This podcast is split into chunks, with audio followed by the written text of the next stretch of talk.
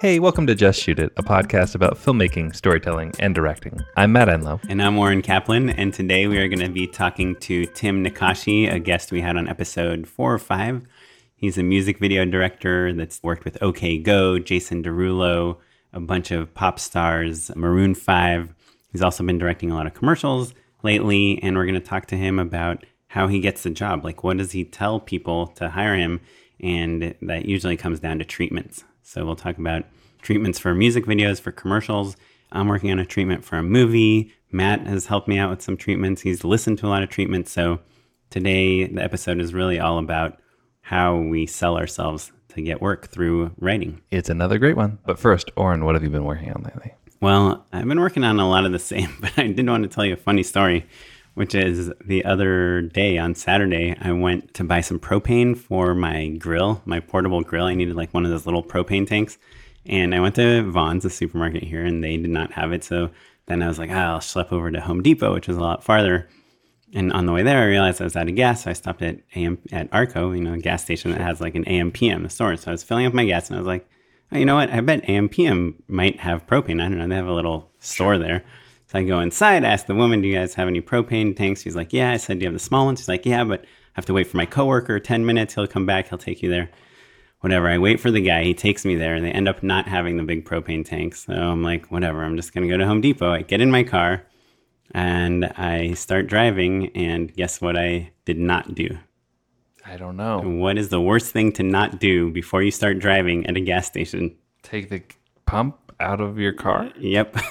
Oh no! I drove off with the gas hose. And did it tear off, or what happened? Mm-hmm. um, did you keep going, and did you like? No, no. it was pretty loud uh, when it happened. So I got uh, some woman like yelled at me, and I was like, "What's that woman yelling at me for?" And then I realized a millisecond later. So I got out, went outside. I saw the hose connected to my car and not the gas pump. So I picked it up and I brought it into the gas station, and uh, to make a really long story short, the guy was like, "Well, there's a couple ways we can deal with this," and I was like, "Deal with what?" And he's like, "Well, with the fact that you just tore the hose off of our gas pump." And I was like, "Okay, what are they?" And he said, "Well, you can either have your insurance pay for it, we can go through your insurance, or you can just pay us cash." It's like, "Okay, how much cash?" And he's like, "Hold on, let me call someone." He calls this guy, Ali. Ali's like gets on the phone with me. He's like, "Uh, it's gonna be eighty dollars." I was like, "Hmm." In my mind, of course, I was thinking it's not that much, but I was like, $80, okay, and I just give you cash? And he's like, yeah. And I was like, and will you give me a receipt? He's like, no, I mean, I'm just going to give $80 to the guy that fixes it. So, no, it's just like a cash thing. And then I was like, is this, do you mind if I Google this real quick and see what I should be doing? And the guy's like, no, go for it. So I Googled it. Half the people that I found online said that they just drove off and nothing ever happened. the other half said, you know, that they paid like $600 or $300. It was like all over the place. Mm-hmm. And I asked the guy, I was like, well, a lot of people say they just drove off. What if I would have just driven off? And he's like, we got cameras here. It's happened many times here before. We reported as a hit and run, and your insurance mm-hmm. would pay for it. So, anyway, I don't know if I got scammed or not, but right when I gave him the cash, which he didn't even let me use like a credit card or anything, I had to go to an ATM to give him cash. But um, I was like, just so you know, this whole thing feels really sketchy to me to just give you cash for this um, with like no receipt or anything, but I'm going to give it to you because you're being very nice to me. And I'm trusting that you're a good person that is well intentioned and doing the right thing. And if I'm getting scammed here, then it's on you. Okay. I was the good person that brought this gas hose in. And he was like, okay, brother. And I was like, okay. And then I left. So yeah, eighty dollars sounds like a steal to me. right? I was. I mean, I, their gas pump is out of commission. I thought like maybe he just like reconnects it like right after I leave, but I drove no, past there like no an way. hour later and yeah. it was not reconnected. Yeah, I don't think that they just let Joe Blow like snap the hose back on when it's pumping gasoline around a bunch It did finish pumping, but vehicles. Yeah. You know, you know what I mean. You know, yeah. it's pretty flammable and stuff. Anyway, if you're listening to this and this happens to you in the future, just now you're armed with one story of a potential outcome, which is not that bad. So that's my week so far. well, I, I had a funny little experience on a job I was doing just recently uh, that I thought would be worthwhile to bring up. So, you know, whenever you're getting notes and there's like a couple different uh, people who are all responsible and responding, you're kind of waiting for somebody. Sometimes there's a producer basically who will collate all of the different thoughts from all of the different parties and then kind of distill that down into one thing. And that's kind of the the checklist that you have to go off of when you're trying to enact on people's notes. And that's a super helpful thing. It's you know it's great because you don't want to have to be dealing with 16 different emails from everybody, and you don't know who to listen to, and what if they contradict, blah blah blah. So I got one of these emails just recently, and uh, I realized that they had forwarded me the email instead of creating a new thread. Has this ever happened to you, Oren? They forwarded you a, a notes email. A notes email, and so inevitably, so you saw the entire. I see the discussion. entire the entire discussion, and um, you know, I think typically you're worried like, oh boy, they're gonna be like, Madam was a director. I wish we could fire or something like that. That's the worst case scenario that you're imagining, and the opposite was totally true. Not that they were complimenting me, but um, all of the notes were really thoughtful and smart and articulate and really great. And actually, I kind of found myself wishing that I had the whole backstory of all of the other notes that I'd received because it really helped inform this next round of revisions, and it was the happiest that they'd been. It was like, and I think the moral of the story is that sometimes, in an effort to distill things down or to keep things concise, people want to just tell you, you know, cut this thing out, or or we don't like this, or we like that, and if you don't have the uh, context of what people mean by that, sometimes you end up undoing work that people really like or you just you can't problem solve the way you'd like to right so you know they say remove this thing but you don't know why they want it removed and so you just kind of have to do that wholesale rather than making an informed decision about what they're ultimately going for Right. You're talking about in the edit specifically. in the edit specifically. But I think it's kind of true for almost everything. You know, if you're ever receiving notes and you don't have the context for why people are asking for what they're asking for, uh, that can lead to trouble. Yeah, I mean notes. You know, we've we've talked about them so many times, and it's. I just think there's no right way to do or better way to do them. There's just hoping that people trust you and that, they're well intentioned. You know. yeah, I, mean always they're always well intentioned, right? yeah, I guess they're always well intentioned. Not that they're well intentioned, that they want to make a good product more than they want to finish this job. um, you know, which are the two things that kind of come to, come at odds. And a lot of times, I just kind of want to finish the job myself. Um, so I'll just cut that thing without worrying about it because I'm over it. Yeah. Um, yeah, well, notes, man. It's like I get upset when I get them, and I get upset when I don't get them. I guess I'm just an upset person. cool. Well, I think uh, Tim has some interesting notes on treatments. Okay, here's Tim. So we are sitting here with Tim Nackashi again, who's a guest we've had on before. If you remember, he is a director. He started out by editing. He met someone uh, from OK Go. He worked on some of their videos behind the scenes editing. And They then, pulled me off the street. Yep. And then uh, you saw one of them at a Pinkberry, I believe. That was a key. Uh, Key move. And then, that dates you too, right? Then yeah, who goes to Pinkberry? When Pinkberry, it's kind of true. And then uh, he said, "Hey, you should pitch us something." You pitched him something like a week later, and then shot a music video, directed a music video for OK Go. Yep. A week after that, And got the- signed by an RSA. I mean, kind of almost not literally a week, but it was pretty crazy. Yeah. Yeah. It was, it was a week later. and then Was it literally a week later? Yeah, well, remember he was like panicking. Pinkberry, and then it was pitch. Sure. And then, yeah, we were like testing at the end of that week. Okay, maybe it was two weeks because then there was a weekend in between. Yeah. And then, And then yeah, then you got signed, and your first pitch was for a Maroon Five music video, which you got. Yeah, that And is it's all been downhill since It's then. been down. I mean, I'm never going to top it. So thanks for having me. It was great talking to you. And uh, um, cool. Well, now Every time I hear that story, I can't believe it. which part? Just how quick it all happened. Like Yeah. it, it's so fast and so incredible. It's like a, it's a fairy tale that, like, it's almost bad to hear because then you think you realize that it's possible. But can I tell you that it's kind of a fairy tale, but also kind of like it, it to me it's also a story of like how easy it can be because 99 out of 100 people would say like, "Oh, I can't get a pitch done this week," you know? Yes, but I, I kind of agree with Matt though because it's like, you know, I literally met ran into him at a Pinkberry, and it like kind of changed the course of my career. You were prepared though. You were ready. No, did. but he did like I after did he- sort of have an idea in my head, and it's true. I didn't know how I was going to do the effect, so I pitched it and then had to figure it out.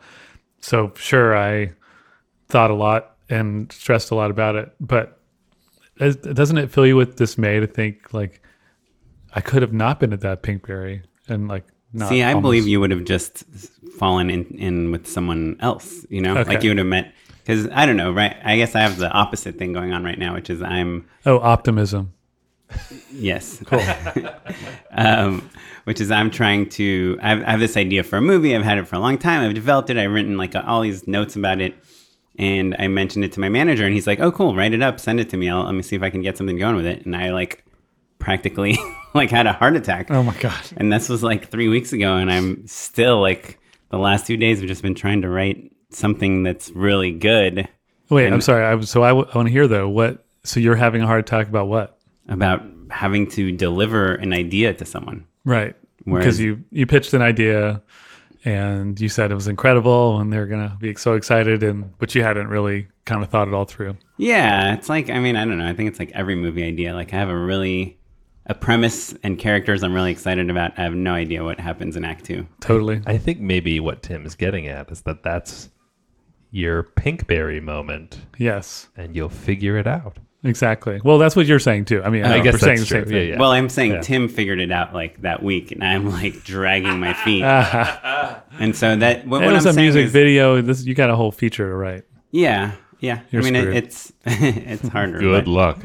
Um, I also What had are you this doing thing. doing this podcast, man? You're wasting time. Has this? I'm sure this has happened to our listeners. But have you ever, like today, when I was working on my treatment for this movie, I was like trying to find cool visuals, and I was like looking around YouTube and stuff, and I pretty much found this short film that was released March 22nd, which is like two weeks ago. Oh my god. That's like almost exactly like the short film I would shoot to try to pitch my movie. Wow. It's like mine's about these brothers with these super powers, you know, that are like that they're it's genetically inherited through it's like over the generations. A, a very small number of people have this genetic, you know, deviation that I gives like them it. these these powers, right?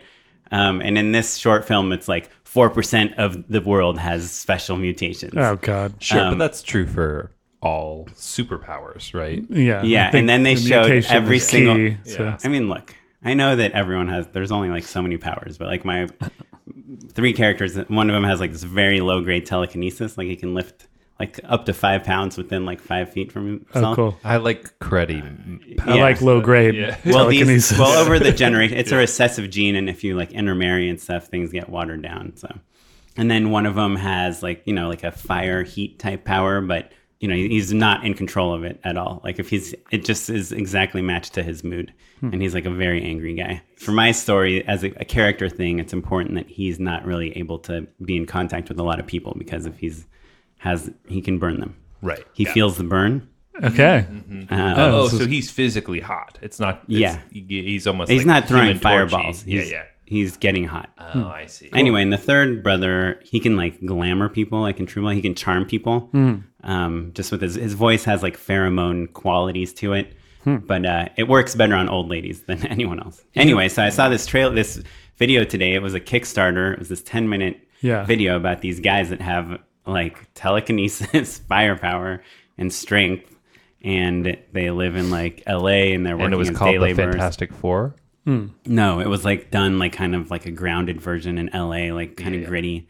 I'm teasing Oren. you though because the point is is that Is like, that every every it's super okay. That, yeah that that's the trope. That's, true. the form. But know? I, I uh, hear you because I had that experience. I, I made a narrative short that I haven't released yet. I'm still getting some visual effects done, and it's about two people it's whose about a dreams. kid in the jungle. Yeah, exactly. it's about uh, it's about two people whose dreams are intersecting, and they they don't know each other, and there's like some mystery to it. And but yeah, I saw a trailer for something that looked kind of like a whack version of mine, but but so many of the points were the same that I definitely you know was sweating by the end of the trailer. But but you know their trail their film's already done and. Mine hasn't come out yet, so hopefully everyone will have forgotten about right theirs. before Yeah. it comes out. Well, do you think it would be weird because I actually downloaded that short film I saw today to pull some frames from it for Nice. my treatment?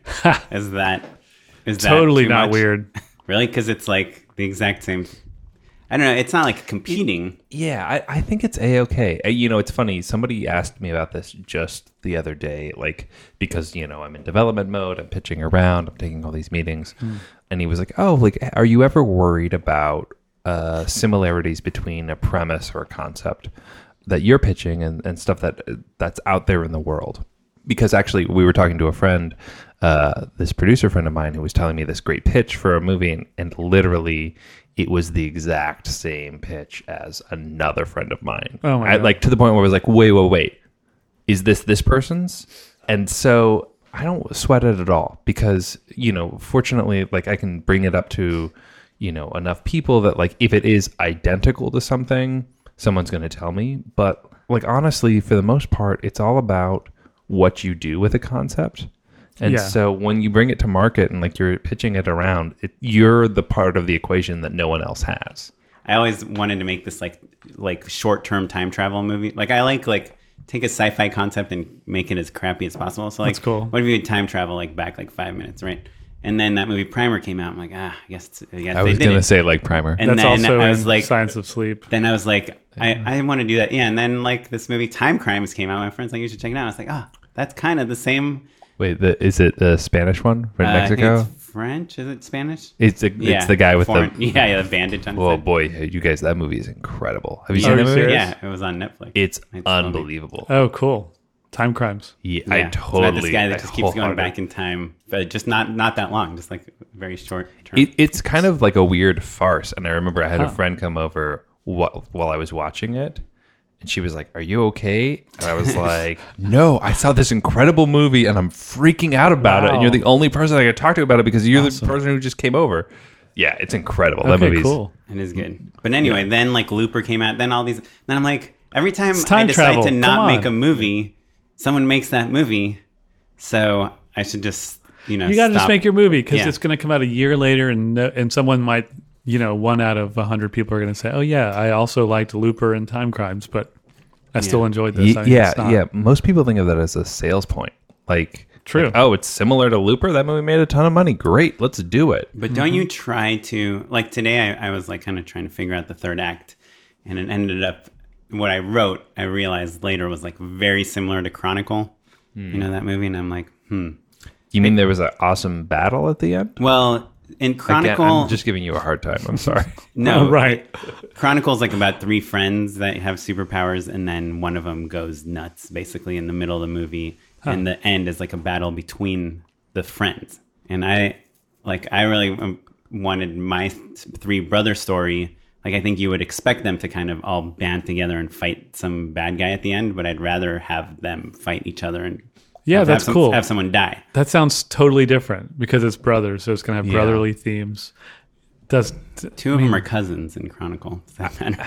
No, No. It, no, it doesn't matter at all. And al- Cousins? also, like, I think that I'd fight any of my cousins right now? yeah, yeah. and win. um, no, I, I think that you're very self conscious about it because you know exactly what cultural references you're pulling and and where it's all coming from. But that's true for all art, you know. And I think that the things that feel so obvious and apparent because they really affected you, that's not apparent to an audience because they've got their own set of circumstances. And so, like, yeah, sure, you're cribbing or you're influenced by or whatever. Like, as long as you ground it in true, um, like in emotional truth, uh, that's that's all that's going to matter. It's going to be refiltered through everything else that you've. But I saw a movie with emotional truth Right. in it like this week. I just think you need to. Yeah, I Stay away from uh, emotional Emotional truth. truth is is- is- Yeah. everything's so grounded and It's like- authentic. Yeah. Since we're, I- I'm kind of hijacking this episode to basically ask you guys questions to help me because I'm going to give someone Sure. this treatment tomorrow. But oh, really? yeah, Tomorrow. and yes, tomorrow. I promised him the end of the week last week, and then he said on Friday, "Do you have it?" And I said, "I absolutely guarantee you'll have it by next Friday." Oh I my apologize. Here's a quick tangent, though. I would never send an important document on a Friday. I Hmm. would send it on a Monday because he's not. gonna- He's like he's out to lunch. It's four pages, mostly visuals. Hmm. And he emailed me today, and he said, "Am I still going to get it tomorrow?" oh, And. I said yes. well, Good he's on him, though. That- That's yeah. pretty good. And he was Yeah. like, "Tell me when and where," and I was like, I don't know where you will be when you read the email that I send you, but uh, sometime tomorrow. What did he mean by when and where? Are you meeting? Are you I guess? I wrote, "Do you want to meet, or can I just email it to you?" He's like, "Whatever you want." I don't know. This is my manager. He's like excited. To, Oh, you should meet. Yeah, Always better to meet. Should meet. Yeah. Yeah, there you go. And then like you get some FaceTime, he can ask follow-up questions. You've thought it through. Yeah. And you know, you're going to feel the vibes of his questions and like you'll know whether he's leading you or skeptical of something. True. And, you know, he doesn't really know. It's not like he makes movies. He just reps you. But It's a good. he's good an ally. sounding board know? for sure. Yeah, Yeah. And he's uh, you know, he's an Anonymous Content, and they have this new push to try to develop stuff because they, you know, Mr. Robot and uh, The Revenant are their movies, and I think, Oh, I didn't realize they made those movies. Yeah, they're in the production company, but those are kind of like their senior guys. Now I think the rest of the company's like, whoa, we got to start. Yeah. Yo, this is where the money's like at. Like we are at, at this time where we actually have an opportunity where people will listen to our ideas and stuff and they're looking for content so i think they're kind of not starving for it but they're doing you know they're talking to uh, andrew and all these other people where they're like give us ideas let's shoot pilots let's present presentations let's Amazing. let's do stuff so i think it's a good time and i hopefully i can follow in tim's shoes and capitalize on on this opportunity um, but anyway, uh, just to ground this conversation for our listeners for a second, I apologize because Scriptnotes did a very similar episode a couple weeks ago, but I think as directors, we approach treatments a little differently than a writer would. So you get, obviously, Tim, you've told us you've written over 500 treatments.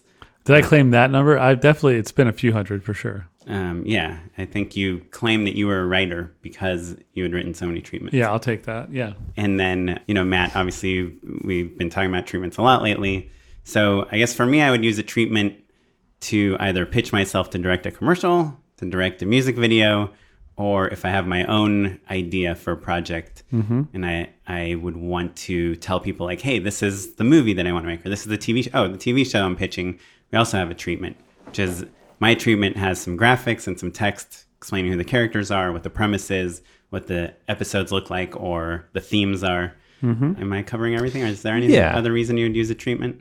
I, you know, Everything. I think, I, yeah, I, I think it's your first blueprint. It's um, it's your way of reminding people of what you pitched in the room, and I think uh, a thing that they actually do talk about uh, on Scriptnotes, but I want to wholeheartedly reinforce it is the tool that a person who has taken a pitch is going to use to refresh themselves and also just to forward around to the rest of the company. yeah, you. So mm-hmm. you've been pitched to a lot. Did you get a lot of treatments? I yeah, I, I got not only was I pitched to a lot, but I taught pitching to interns a bunch, which was hmm. the best in terms of like really synthesizing what was important to me as an audience member and like how to really heighten um, that experience for everyone. I think the the the core principle that I tried to teach people and the thing that I try to remember whenever I'm writing one of these documents is that it's still storytelling.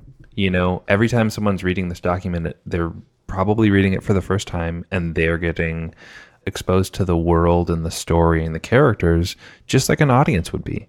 So I think doling things out in like a, a proper like three act structure, even though it's not really designed that way, is part of it. So I always talk about like, you know, giving yourself a log line and tone up top just so people get oriented in the And world. what do you mean Would- by tone? uh, when, so when I say tone, I mean like um, understanding the way the short or film or web series or whatever it is you're pitching, what that what that feels like, right? So Like com- like a comparison? uh, yeah, sometimes I'll do a log line. Like that's a that's a quick and dirty way to do it. And, and I would say when I was teaching people to pitch, you know, you would get things like, you know, you would always hear like, oh, it's this meets that, and I think that's great. But I think it's even better if you say the comedic sensibility of this with the visual style of that, like clarifying a little bit. You know, so you would hear like The Office was brought up all the time when we were taking pitches, or I'm sure, or It's Always Sunny, or like probably Broad City now, or South Park, or w- whatever it was.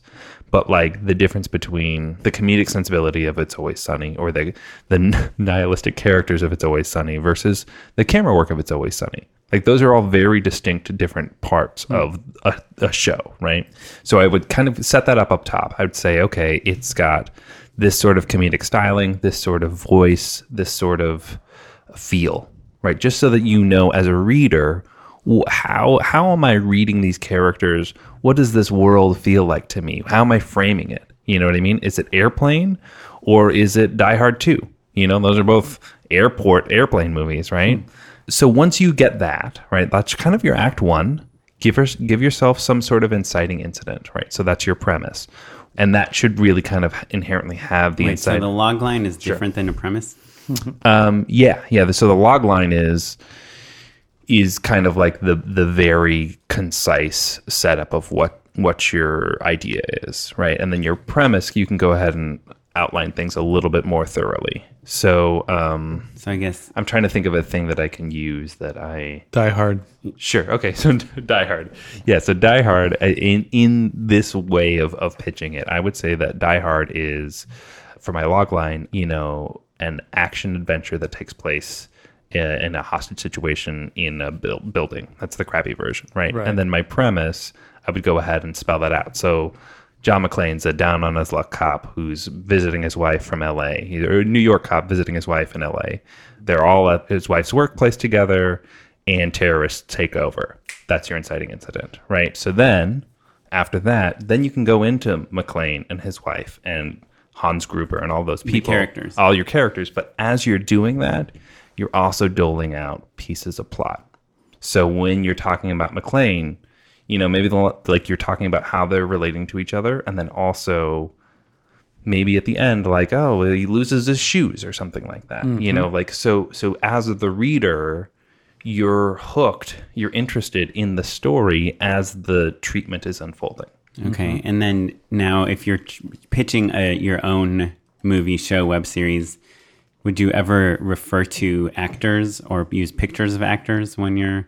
Existing actors? Yeah, yeah you know um the tom lennon Ben Garant book they they use mm-hmm. the word think like so Right. maybe you don't you you don't get bruce willis for your pitch but you can say think bruce willis and then immediately people imagine john mcclane okay, and then after that premise, or, or type. You could say a, a Bruce Willis type. Mm-hmm. okay, after that premise, you go into your characters, mm-hmm. and after your characters, you go into the story. Yeah, I mean, I think you can. It kind of gets a little trickier there. I think you uh, typically I'm pitching more serialized things, so I'll go into your Pilot episode, episode. ideas, pilot episode, or season arc, depending on how it's kind of feeling and what story beats I've managed to weave into the character descriptions. Um, and they're not huge story beats, but like inevitably, when you're saying how these characters relate to each other and the things that they want and the things that are keeping them from getting what they want, right, which are all kind of the elements of story, inevitably that just kind of all connects the dots for a reader. Mm-hmm. And so when you guys are writing treatments, like how much of like your own voice are you trying to put in the writing? Like how much is it like are are you trying to be clear where you're like it's a family action adventure story versus it's a fucking Yeah. mess of a ride across the country, you know? I actually go heavy on the voice in my writing. Yeah, yeah. I, I, because I, my experience has been in writing, which I've done a lot of music video treatment. So frankly, it's a slightly different animal, but where I try to pitch, dole out the story or whatever transpires over sort of painting the, the picture and the strokes as if they are watching it sort of, you know, second by second, scene by scene, but as if they're in the room with me and I'm mm. pitching it to them and casually and kind of trying to add a little bit of, and we're getting to know each other too. I, I frankly, I think it mm-hmm. works. I think it helps people feel like they know who's behind this and mm-hmm. what the voice is. And uh, the only difference is in music video land, you're you're you're selling it a bit more heavily. I feel you're you're kind of telling people something is cool while you're telling them what it is, which feels lame, but it's what you Right. do. But I think it. I think what's nice about pitching music videos is you're allowed to say like, "Yeah, this is gonna be freaking cool, freaking awesome, freaking Mm-hmm. cool," and then in film you are trying to find other words to say that. You know, like Well, yeah, that's like true. I think we're always selling cool, uh, cool things or emotional connections, or we're always trying to say this is gonna be really good. Yeah. But with music videos, I feel like you're allowed to just say like, "This is gonna like blow your mind." yes and no because there's there's the problem of sounding like a salesman and then there's also the challenge because you you you want to a filmmaker is somebody who has restraint, right? And mm-hmm. that's kind of something you get too. It's it's not all did I pull all the levers from frame one? It's you know there's something else, right? And so there's there is kind of an art some somewhere in there to as to how to like make yourself sound principled and at the same time say, but it's gonna be fucking awesome. Like, Sure. You know, yeah. Right. Uh, but and I- I and you're trying to not sound like everyone else too. And you're trying not to Which sound is like hard. anyone else. Yeah. I, I think that some of it also comes down to I think voice in a document I think is really valuable for, as a sales tool or just as a even just as a blueprint for yourself because they're, we're all playing a different role every time you're writing one of those whether you're real cool music video guy or real sexy music video guy or real artsy music video guy. Those are all different versions of Tim Nackashi and we've seen those on your reel right? Yep, you know what I mean? sexy, awesome, sexy yeah. cool awesome. We've seen it. very you know powerful. Um, but but there's a difference between saying something is going to be cool Mm-hmm. and saying it in a cool way Oh, I think that's true. But I and I also think when I I was trying to express it like you know I'll dole out the what transpires as if I'm pitching it in the room.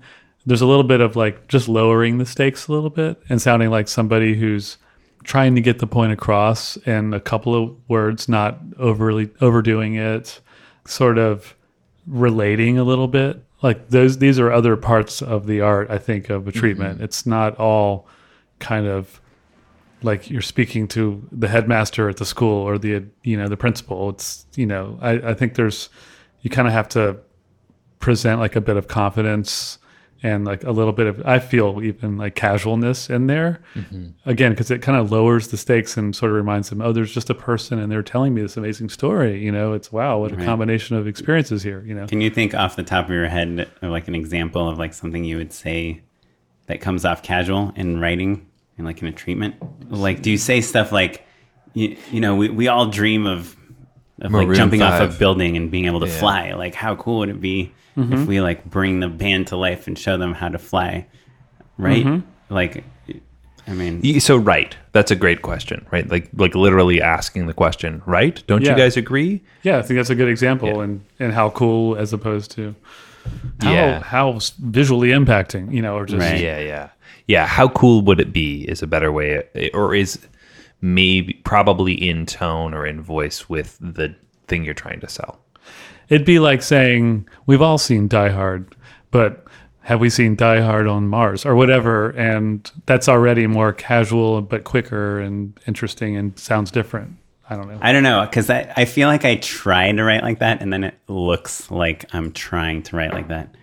And then, uh, have you ever used italics in a document like that oh yeah, I bold, italicize. Yeah. I use. Do you guys use semicolons? no. No, no, I will Oh, use a colon, no. but no, God, semicolons. Ugh. I mean, I think the the ultimate lesson, though, whenever you're creating a document Uh-huh. to like sell to people or to just convey what you're trying to do, don't lean on any convention too hard, right? So, so if you fill your document with semicolons and ellipses, that's going to lose its potency, just like the same way you would casual language or bolding or italicizing. And also just like think about the the thing that you're trying to make and use every tool in your toolbox to convey that tone and style and vibe. Yeah, I think that's true. I my I think I experience what you're kind of expressing, which is there's this like "Ah, I just gotta get on the page. It's gonna come out awkward. This is gonna sound like a scientific. This is gonna sound clinical, and but I meant for it to sound fun. And then, but you get it on the page, you just like crawl out of the ocean onto the shore. You're like, ah, take this a fucking idea, please. And but it's good to do that the day before, or if you can, at least a few hours before, and then come back to it. Just you know, step away, come back to it, take a deep breath, and kind of.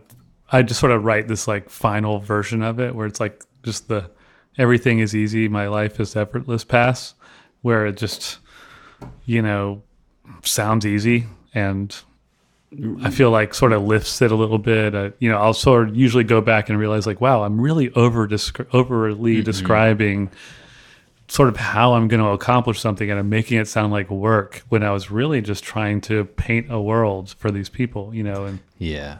does that make sense? I, I think Yeah. also people don't read and it's hard it's really hard to understand that. Right. And it's maybe depressing in one way, but if you know that's the truth, it's maybe not so bad, right? It's funny to me, Oren, that like you're stressing on this a little bit because you're a person I know is very good at talking passionately about an idea and uh, and a, a, a pure visualist. So like those are the two things that I think uh, you know people lack when they're when they're in the room, right? Like if you have good visual references and you're excited about pitching something, to me that's pretty. That's most of it. So you know? going off that, it makes me think. Um, you know, we all kind of like in the back of our minds, we know our audience, and maybe you just kind of know. What do you know? Something that you're that makes you afraid? that Something? No, about I mean, I gonna- guess I'm trying to. I, I very much think about what Matt just said, which is that people don't read. So I'm trying to be as succinct as and quick as possible. So instead of saying like, you know, uh, this is a story about three brothers um, that absolutely can't stand each other. If they're in the same room, they don't even want to look at each other or talk to each other. Or Is there a semicolon in there? No, but Good. but instead of saying all that, I just said three estranged brothers because I felt like that said all that right. in three words instead of in 20 words and i'm trying to put as few words on the page but i don't feel like that's how i would talk i would never say three estranged brothers I don't know if Three Estranged Brothers says everything that you said in the other one about being in the Yeah. same room and, all and, and. I think there's a flow to it and there's details to it. You mm-hmm. know, like it's one thing to be like, oh, three brothers who don't like each other. That's not as powerful as three brothers who don't like each other. They can't even look each other in the eye. They can't even be in the Right. same room. They hate each other. Right? Like there's a heightening to that. You know what I mean? yeah yeah but then there's but that's like just such a small part of the story that i'm like i don't know if i should waste so much real estate in the treatment on Gotcha. describing these brothers because now i'm going to have a whole page of characters and talk about the characters and so i don't know to me that's the hard part is the I, there's no lack of information it's just how what to me it, like i think always the worst treatments and the worst pitches and the worst scripts are the ones that are trying to accomplish so much you know For sure. and so for me it's like what are the three most important things you know uh, just Well, e- even good. you go back to the treatment it's like you know the to me it's like the premise the characters and the tone right Mm-hmm. um, if, if i could only choose three things like those would be that and i want to nail those things I think that's good. I, I think you're disciplined. You're that's this is what we're hearing. You know, you're you're trying to be disciplined about real estate on the page, and I think, and I think that the art of treatment writing involves kind of triggering and signaling to the reader that you're disciplined early on, and then being disciplined or not by the end, and just getting your point across. You know, to me, like if you wrote three estranged brothers, period. And then you wrote hate each other, period. Really, period. Or just like found some way of sounding like, oh my God, this person's really going to be brief with these sentences. Right, By the end, you could write whatever, whatever the hell you wanted, I feel, and give yourself the leeway to just get this thing done and be happy with it. And as opposed to really sort of technically Yeah. making every sentence perfect with that. I don't know. right There's a theatricality to it too that again so. kind of like sets up maybe the world a little bit, you know. and I think there's something fun there. and and so do you tim when you would write your music video treatments did you use different voice a different voice depending on the type of Every like a time. pop video versus a rap video versus a robotic tech driven video Yeah, definitely. Yeah, I do find that you know you- um, you're sent this music, you're aware of the artist, and you kind of get invested in them the same way you would your main character. You know, you're like their career's been like this. It'd be nice if they showed this, and I've been thinking about this idea that's like that, and somehow those that the knowledge and the emotional investment kind of informs you know how you're saying it and what you're saying. So you're if you're saying it's it's time for us to show a new side of Usher or whatever, you know, right. then yeah, I do find somehow it's influenced, but I, I don't go too wild with that. Like I don't like to use the word vibe in a treatment or dope. Uh, it's very tempting. you just did a treatment for Jason Derulo and Pentatonix, right? Yeah, For and you got the the job. I did. Yeah. What was what kind of stuff did you stay in there? Like how was that treatment? You know, okay, so basically, yeah, in that case, I was sort of engaging the Jason Derulo's aspect in one way as this featured artist, and Pentatonix are basically YouTube sensation that um, I frankly don't like their music videos that they've already made, and so I basically said, yes, we're gonna show like a darker, more mysterious side of you because I felt like all of their work is so brightly lit and so overly focused on is the person singing on screen at the moment looking directly at you and singing. You know, they're like they're It's hyper. very, very YouTubey in that way. it's so yeah. YouTubey. And what's the problem with it being YouTubey? It's just really for me overly self-conscious and self-aware and just selfie and, and formulaic too, right? Like it, Formulaic, Like yeah. you could use that description for like uh, plenty of YouTube sensations, and there's I agree. nothing wrong with that. But as a person who wants to do something different, like you're just looking for another way to yeah. express their visual identity. I, I don't think there's anything wrong with it. I, I that's true, but I do think there's something wrong with like I do think that I, I love the idea of self broadcasting in YouTube and stuff, but there is kind of it seems a requirement of that the ego really just kind of be right on the sleeve and which makes for a lot of like hammy aesthetic. So I have actually kind of thought about it a lot. I was like, why do I have so much of a problem with like what I see on YouTube? And I do think it's incredibly hammy and it's not that cool. yeah, I have thought about, uh, you know, what makes something YouTubey a lot also. And I, I, we might have talked about this on the podcast before, but to me, it's like, you know, YouTube kind of favors people that are insanely clear and fast and giving you exactly what they want to give you. And Right. so there's no real like subtext in YouTube, right? Exactly. Um, and It's like you're audience describing video. services. yeah. so, yeah, but I think talking about how people on YouTube, even when uh, a big YouTuber make is an actor and they make a short film, it's kind of about them first and about their characters second. You mm-hmm. know, Totally. And it, it is that self awareness that I, you pointed out that makes so much sense. Well, so mm-hmm. I, I, I think that part of it is that when people are watching YouTube, they're looking for a different sort of experience than if they're going to the movies, for instance, mm-hmm. right? And I think that that's to the point of they're having a personal relationship with the Totally. entertainer, It's right? ac- access. So whether they're singing or whether they're acting or whether they're vlogging, it's about my relationship with the person that I'm watching, right? Mm-hmm. So and that that's interesting that it sort of informs the way they approach a music video or Yeah. or Yeah. a short film. So so but so Tim, when you're pitching, right, you're typically pitching to a specific artist, whether that's a YouTuber Mm-hmm. or a pop star or whomever.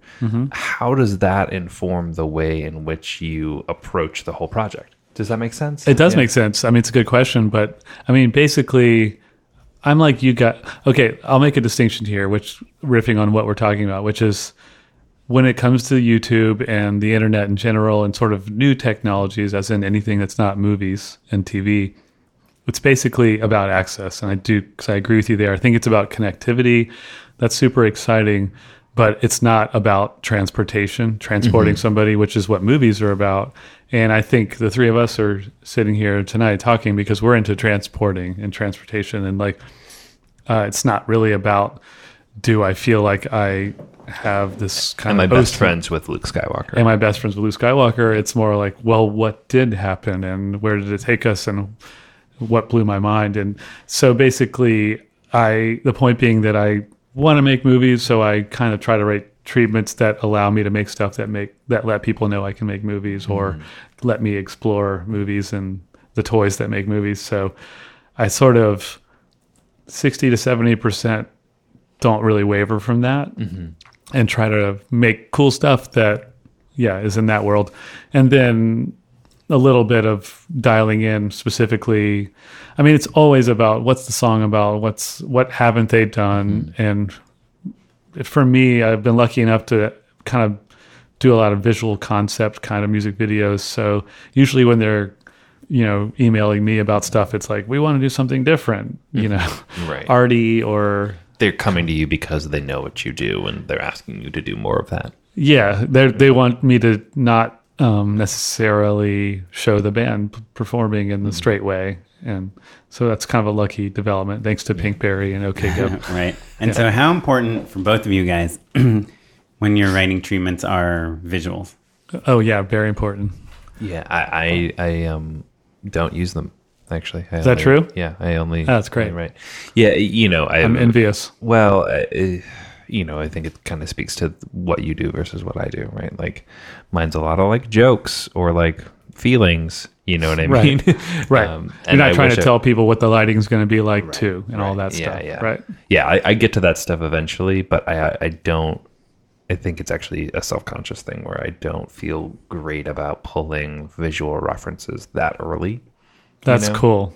I got to do those more Yeah, often. see, I feel like I use it as a crutch. I'll find an image that I like. I mean, my problem is, and a lot of the problem with this treatment I'm working on now is I haven't really quite found the right images, and then I just get problem. stuck. You know. Yeah. And I'm Yeah. like, well, I could take some photographs and Photoshop some stuff or find some people. And then I s- start looking for stuff on YouTube. And then I start watching hours and hours of YouTube. Yeah. yeah, and That's you end up in that rabbit hole where you're like, well, this is close to what I want, but not exactly, and Yeah. they don't understand that it's not. like, you have no idea how hard it is to find a picture of a station wagon going down a, a desert road with an explosion in the background. Yep. Yeah, even if you're down Which to I like needed that photo, Photoshop like, all 20 three times. elements, Yeah. right? Yeah, but they need to be from the same angle Yeah, and yeah. the same lighting. And yeah. Yeah, well, that's that's tough. I mean, I try if I can't find images that represent like the scenes and the shots, I just kind of try to assemble images in a way that's signaling like I like the inspiration here loosely. Mm-hmm. Don't I'm not trying to represent the shots. So you'll take multiple images and do that as opposed to hey, taking one image and saying, here's an image. But do you I mean, it's so rare that you want to nail you found the image that you want to do for me at least. I Yeah. I guess just in treatments, I'm always like afraid.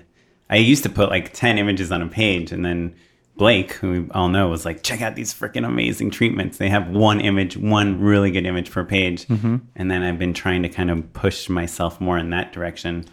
But then I have, then that one image becomes so important. Yes. But it does look nicer. It does. Yeah. I mean, I wonder if maybe instead of looking for the literal image of like, if it's a story about someone who drives a station wagon into the desert as it explodes, maybe you split the difference and you get a great looking desert shot Yeah. and talk about the explosion in like, Right. you know, so the picture I was looking for is as it dri- it's driving away after it's blown up a house. Mm-hmm. Um, but to me, if I don't have the car and the people in there, or at least i- imply people, then the desert means something so different than like Mm-hmm. two people driving in a crappy station wagon through Definitely. the desert. Um, Yeah, but I would just be like, okay, Thelma and Louise, Breaking Bad, for lack of a better word. You know, just kind of like pull for. Yeah, I like a have little- I have like- the like a Thelma and Louise of it. poll in there, but again, it's like on the cover image. I want one image. I think I just put a grenade or something.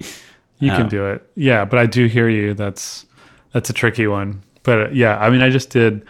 I mean, are we talking commercial treatments? I just did a commercial treatment, and uh, it was something I was like, I really want to get this, and I was mentioning it earlier. And but basically, it's like 27 pages. Your treatment is 27 pages. Yeah, for a commercial, How long? 30 seconds? it's 60, Okay. and uh, Okay, that makes sense. but they gave me the boards, the storyboards. right. There are 15 panels. whoa, 15 panels for a 60 second spot? That's crazy. I know. Some one or two of the panels is like that's like four panels in there. Yeah, yeah. So I basically was like, I want to get this project because I wanted to. It's it's a project that would take me to Singapore and it pays Sure. okay. Yeah, it's, it's good money. Yeah, yeah. and so You're, you're not like super passionate about the 60 second product from no, it's true. Yeah, exactly. No, I don't. Is it a uh, product that you we have here in America? It's Heineken. Oh, cool. Okay, cool. Yeah, I mean it'd be cool. So a around. beer spot's pretty cool to shoot. A beer spot's cool in Singapore. Yeah. Yeah. And so basically, I, I, you know, it's commercial treatment writing is actually new to me, mm-hmm. and it's confusing because unlike music videos where you're given virtually nothing to go off of, or your own concept where you're kind of coming out of you know your own inspiration, I was sent the boards, the mm-hmm. storyboards for the project, Right. And for me, the reaction initially is always like this kind of angsty confusion Were about like, well, what's my were they- role here? Mm-hmm. Were yeah, they they're like drawn. Photoshop? They were drawn with Wow. descriptions below. With- So with camera angles chosen already. Camera angles chosen already. Sort yeah, of. yeah, I mean, basically even an edit. Like it could be An an, edit. Yeah. I mean, as far as I'm concerned, it's the edit. I, 'cause Yeah. I- what am I going to make up an extra scene in your Heineken commercial? Like, Yeah.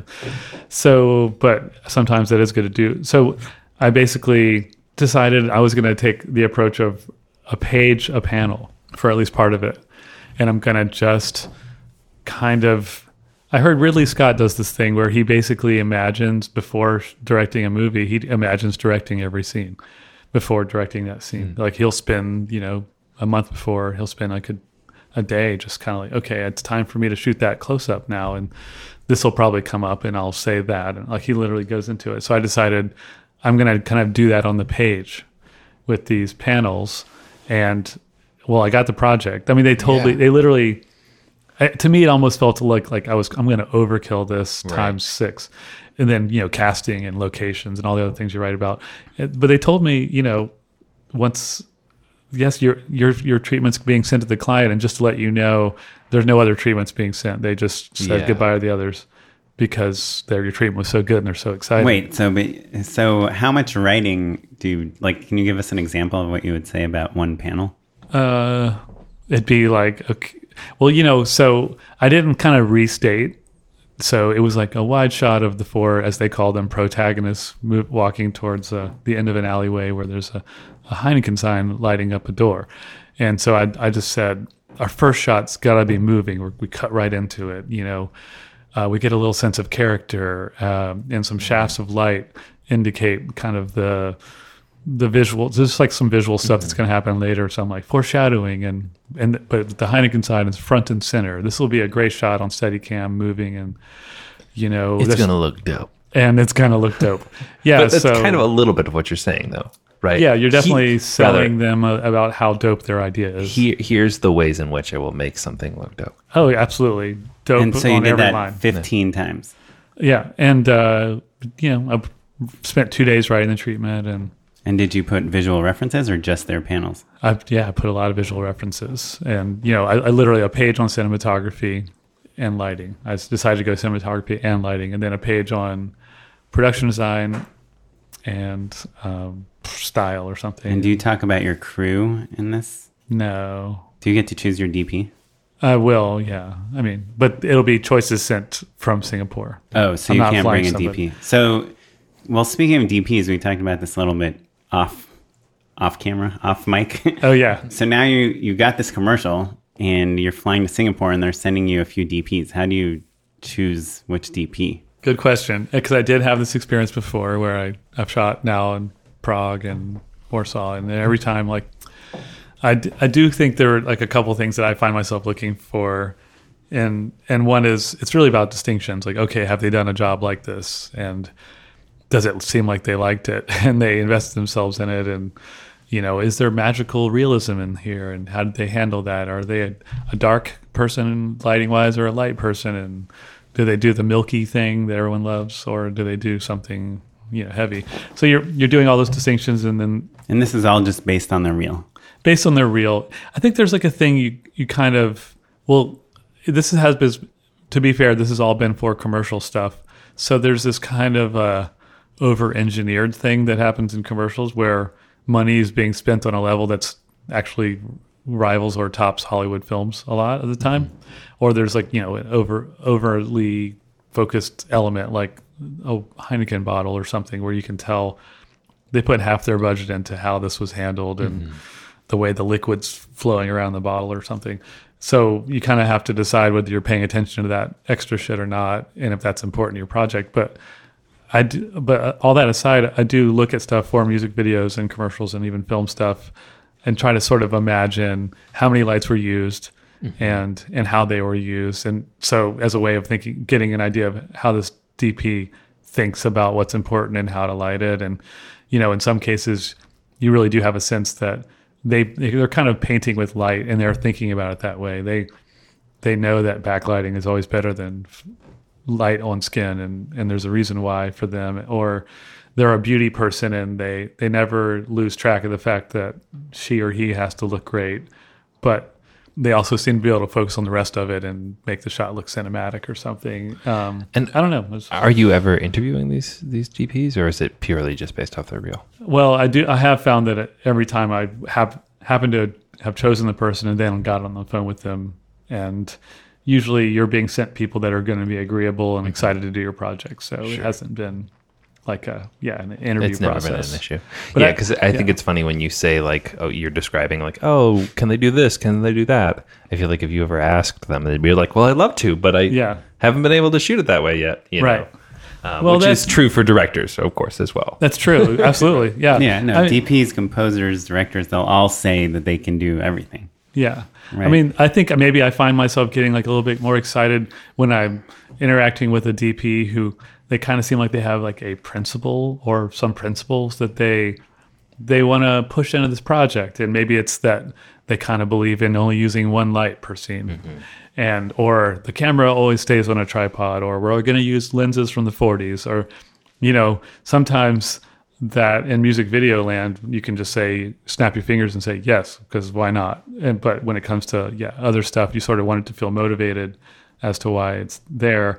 But i do find that those people are the most just personally invested and you can see it in their work that it's it goes beyond how many lights will i use? or do I do this type of shot or that type of shot, or do I have contacts for the lenses or whatever? It's this other th- extra level, you know, that's nice to kind of bring in. Mm-hmm. Yeah. I actually get at- like really excited when people I'm working with have theories or rules like that. Hmm. Sure. Like, you know, Matt Barber, who we had on the podcast, he's an editor also, as well as a director. And he's like a huge, huge, huge fan of Walter Murch's like six rules on why you make a cut.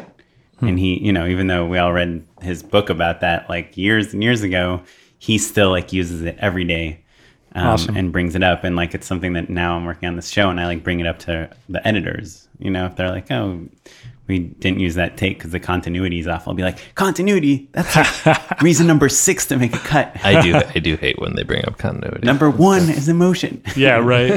Um, That's great. So yeah, when a DP, yeah, it's like I've worked with the DPs before when I did like more grip and electric stuff. That they'd be like, you always set a cider on this type of Mm-hmm. light or something, and it's like, it, it's cool. It's like they they care about stuff. I love having a specific philosophy for each project, and not that's not always uh, possible, you know, or called for. But uh, I think when you have a set of rules and an intentionality to a project, that's how you add style, really. Oh, you know? definitely. It's the best way.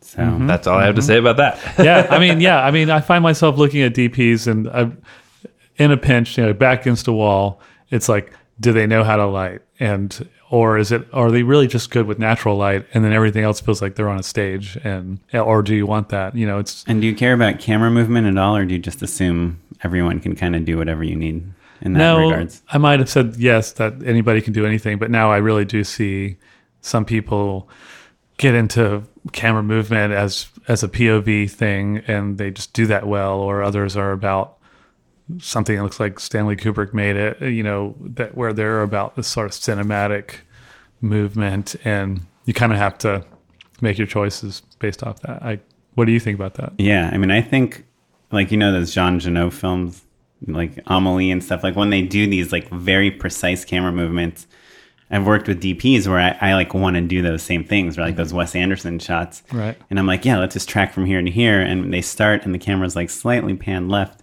And I'm like, why is it pan left? They're like, well, because you know the sidewalk ended here, so we didn't have room for more track. And I'm like, well, it's well, just yeah. not the same shot, but we're out of time, so I guess this is what we're gonna Yeah, do. there we go. Yeah. Yeah. So it doesn't, and then, you know, the editor's like, yeah, we cut into this shot, which was this like beautiful one or tracking shot because it wasn't actually that beautiful because, you know, the DP didn't really want to go out of their way to do kind of exactly what I say. And that sounds kind of horrible, but that's like that style that you're talking about, Matt.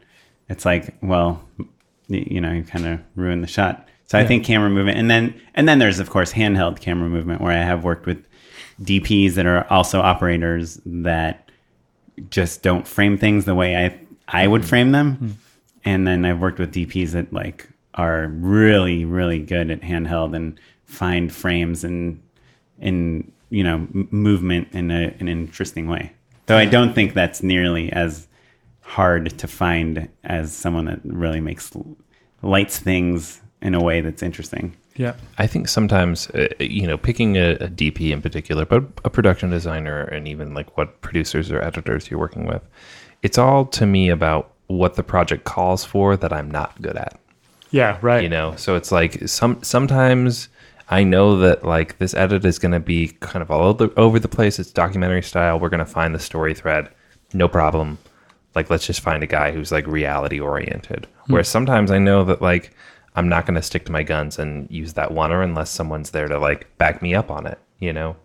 Uh, and DP certainly like filling in the blanks of like camera movements a, a weak spot for me sometimes, you know, especially if it's not handheld. Like, you know, I don't get to shoot with a dolly as much as I'd like sometimes, you know, mm-hmm. stuff like that. You know, I'm always trying to think about. Yeah, I mean it's a funny thing. Like a really good DP can can make a piece of work that makes you not think about the cinematography at all, and that is that's a strange thing, but it's true that you know some of the best work is work that makes you you're not does not make you aware that you're watching a film, and mm-hmm. Yeah. so as a director, there's probably an art to choosing people who don't make you feel Notice like you have to think every Yeah, sure. Yeah. think of everything that they're doing. That's I, amazing. I remember one time on Shitty Boyfriends, actually, I was shooting with a DP who I basically grew up with. Like, we went to college together. Like, we shot a million things together. And um, there was a thing where we were shooting handheld. It was the only handheld scene of the whole series. And um, we were bouncing back and forth. It was like late at night. Everyone was just totally tired. And he was at monitor and I was in the room because it was a super emotional scene and other people were operating, which was pretty rare and we I call cut and then I run over and make an adjustment real quick to one of the operators and he shouts to me, "Hey, did you make that change?" and I said, "Yep," and then called action.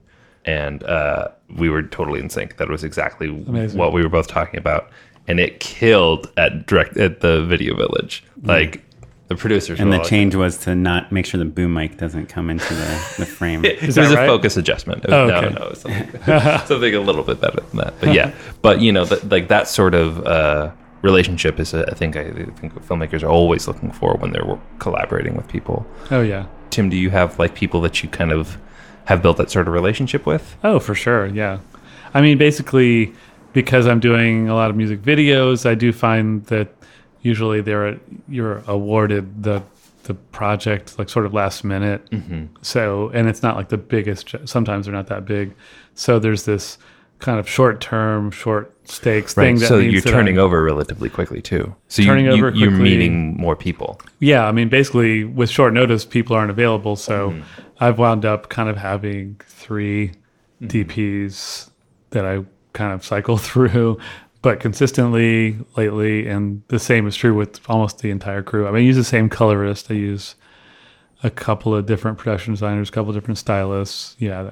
And uh, editors, it's kind of all over the place. But sometimes I edit. But uh, yeah, it's weird. I, I I know some people who've just worked with the same DP for the last you know twenty things they've done, and I'm envious of that. I just you know haven't been able to do that. Do you ever get nervous that like maybe it's them, not you? Like the the Tim Nackashi magic is like actually just the the culmination of the crew. No, I'm not nervous of that fact. I'm sure of that fact. uh, no, really. I mean, I think I get to kind of you know set a, a cool tone, and usually get to sort of throw a couple of wild cards in there. But yeah, at a certain point, it's hopefully everyone feels inspired to like kind of show up and do this thing and the job of the director becomes inspiring uh, people not touching anything hopefully Yeah. Just just hearts, just hearts. just hearts Um, so just to just to finish up our conversation, uh, you know, last time you were here, I mean, you're still doing a lot of commercials and music videos, but you've done a little bit of web stuff too, and you just you just did some stuff with Lonely Island, right? Yeah it did How was that project? Was that crazy? It was funny. I mean, basically, it was making a, a piece that was about how they were featured on GQ magazine on the cover. So, but turning it into something more, more than what it was, which is sort of a glorified behind the scenes piece. And uh, it was fun to work with everybody, but it was set up poorly. I mean, basically by no one's fault, but perhaps their really defensive manager, who it's her job to be defensive. I liked her. It's, it's nothing against her, but basically they uh, they didn't really want to spend a lot of time being interviewed, and that was sort of the assignment. So I never interviewed them. Oh, you didn't? I didn't. The whole day, I'm just sort of giving ideas for shots and kind of hanging out. And so you never did a video, like any interaction with them? not really. I, I mean, I kind of like got them to say a few things one time. It was definitely not an interview, and I they they kept on telling me we're going to put your interview here, we're going to do it there. We're going to okay. Can you guys set up over here? I, we set up three different times, and they were like, ah, not here. Can you do you mind moving? I'm so sorry. And then I'm like, yeah, just to let you know. This is going in a way that makes me think we're not going to get the interview. Uh, and to remind you, I, I'm not showing up here for my own personal interest. Like you guys hired me to be here, so let's get that interview when you want to do it. Like I, and then did you say that? yeah. And then I said even later, I said it with a smile on my face. Sure. Because everybody knows we're all just here kind of whatever. Yeah. It's just a dumb thing. But it's also really exciting and, you know, at the same time, sort of a simultaneous like, you know, excitement tinged with complete lack of interest. But anyway, yeah, so it never happened. But they, we made a cool piece because it we just kind of created a fake narrative on top of it with a fake uh, like voice that tells the story, and it, it's turned out pretty funny actually. Oh, that's cool. Um, maybe in in a way better because we don't have talking heads. Yeah, sure. You kind of you're forced to be more you're forced to be more creative than you would have been Yeah. if you just had like Andy Samberg make a couple jokes. About Exactly, and we're not locked into oh he only said this joke and that joke. We got I guess we got to use the other one. Yeah. Well, cool. Well, thanks for talking with us. Um, Cool. I don't know if you remember from last time, but we do these unpaid endorsements. Unpaid endorsements. All right, so for my unpaid endorsement, guys, do you guys ever read uh, McSweeney's Internet Tendency? No. So, like, so McSweeney's is like that uh, Bay Area like publishing conglomerate, right? Mm-hmm. Artsy fartsy. So Dave Eggers started this company, blah blah blah. So their blog of like funny humor writing is pretty great overall. Um, but there's a recurring column called listicles for people exactly like you and it's by this writer whose name is Rufi Thorpe. She's a novelist. She's really great. Um, but so the column listicles for people exactly like you, they're titled things like 10 signs your name is James and you are teaching English at a fancy boarding school. right. And then it's, and it's, or, or uh, eight signs Mark Strom from math class is way into you. Nine problems only Dave the programmer understands.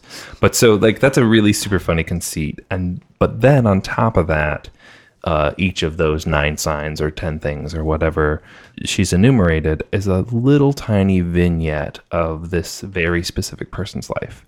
And so it kind of evolves into this thing. You know, they're they're they're short, but it's a little uh, kind of like bittersweet character piece in each of these things. And I think that they're uh, really touching and they're fast, really well thought, great little pieces. So I totally recommend Listicles for People Exactly Like You by Rufi Thorpe on uh, the McSweeney's Internet Tendency. Sounds great. Cool. I'll definitely check it out. I will check it out also.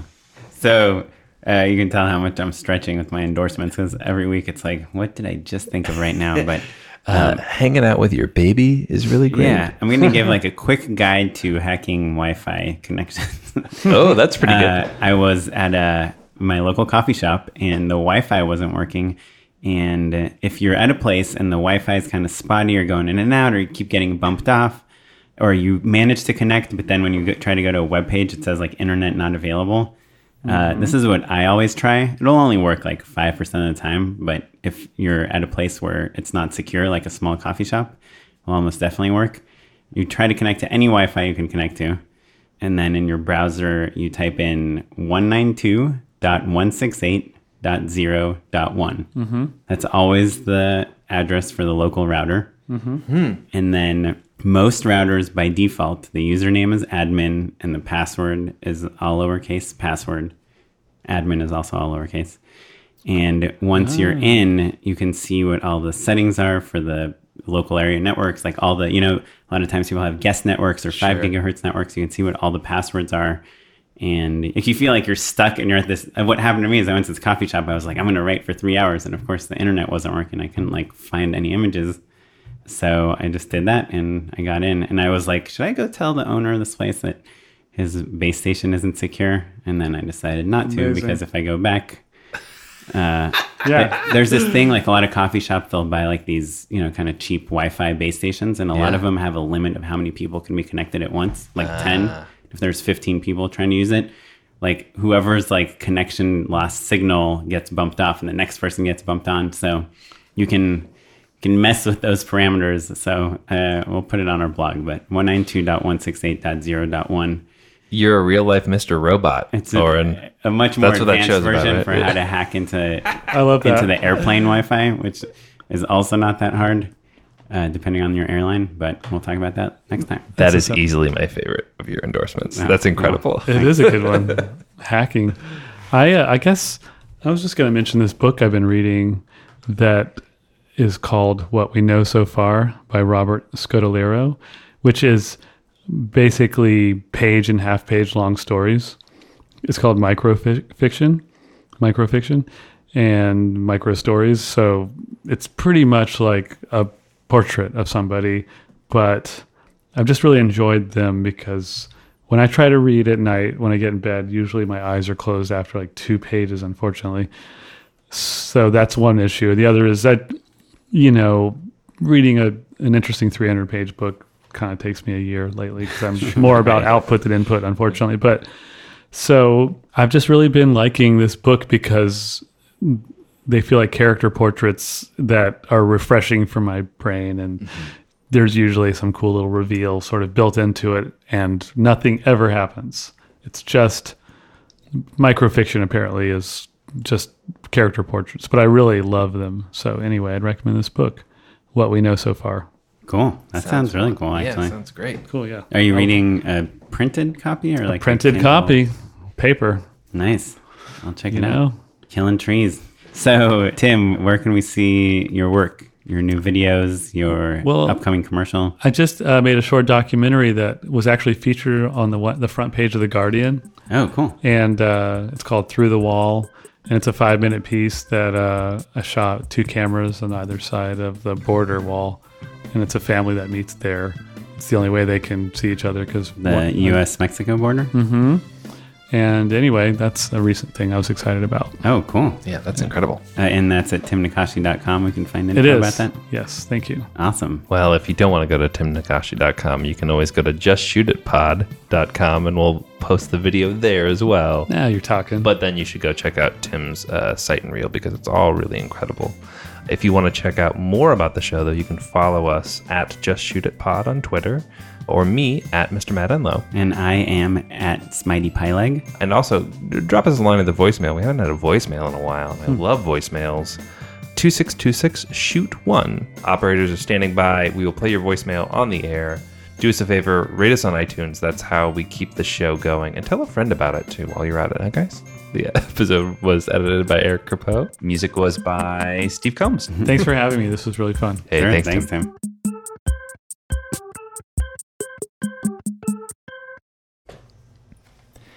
Hey, welcome to Just Shoot It, the podcast about filmmaking, storytelling, and directing. I'm Matt.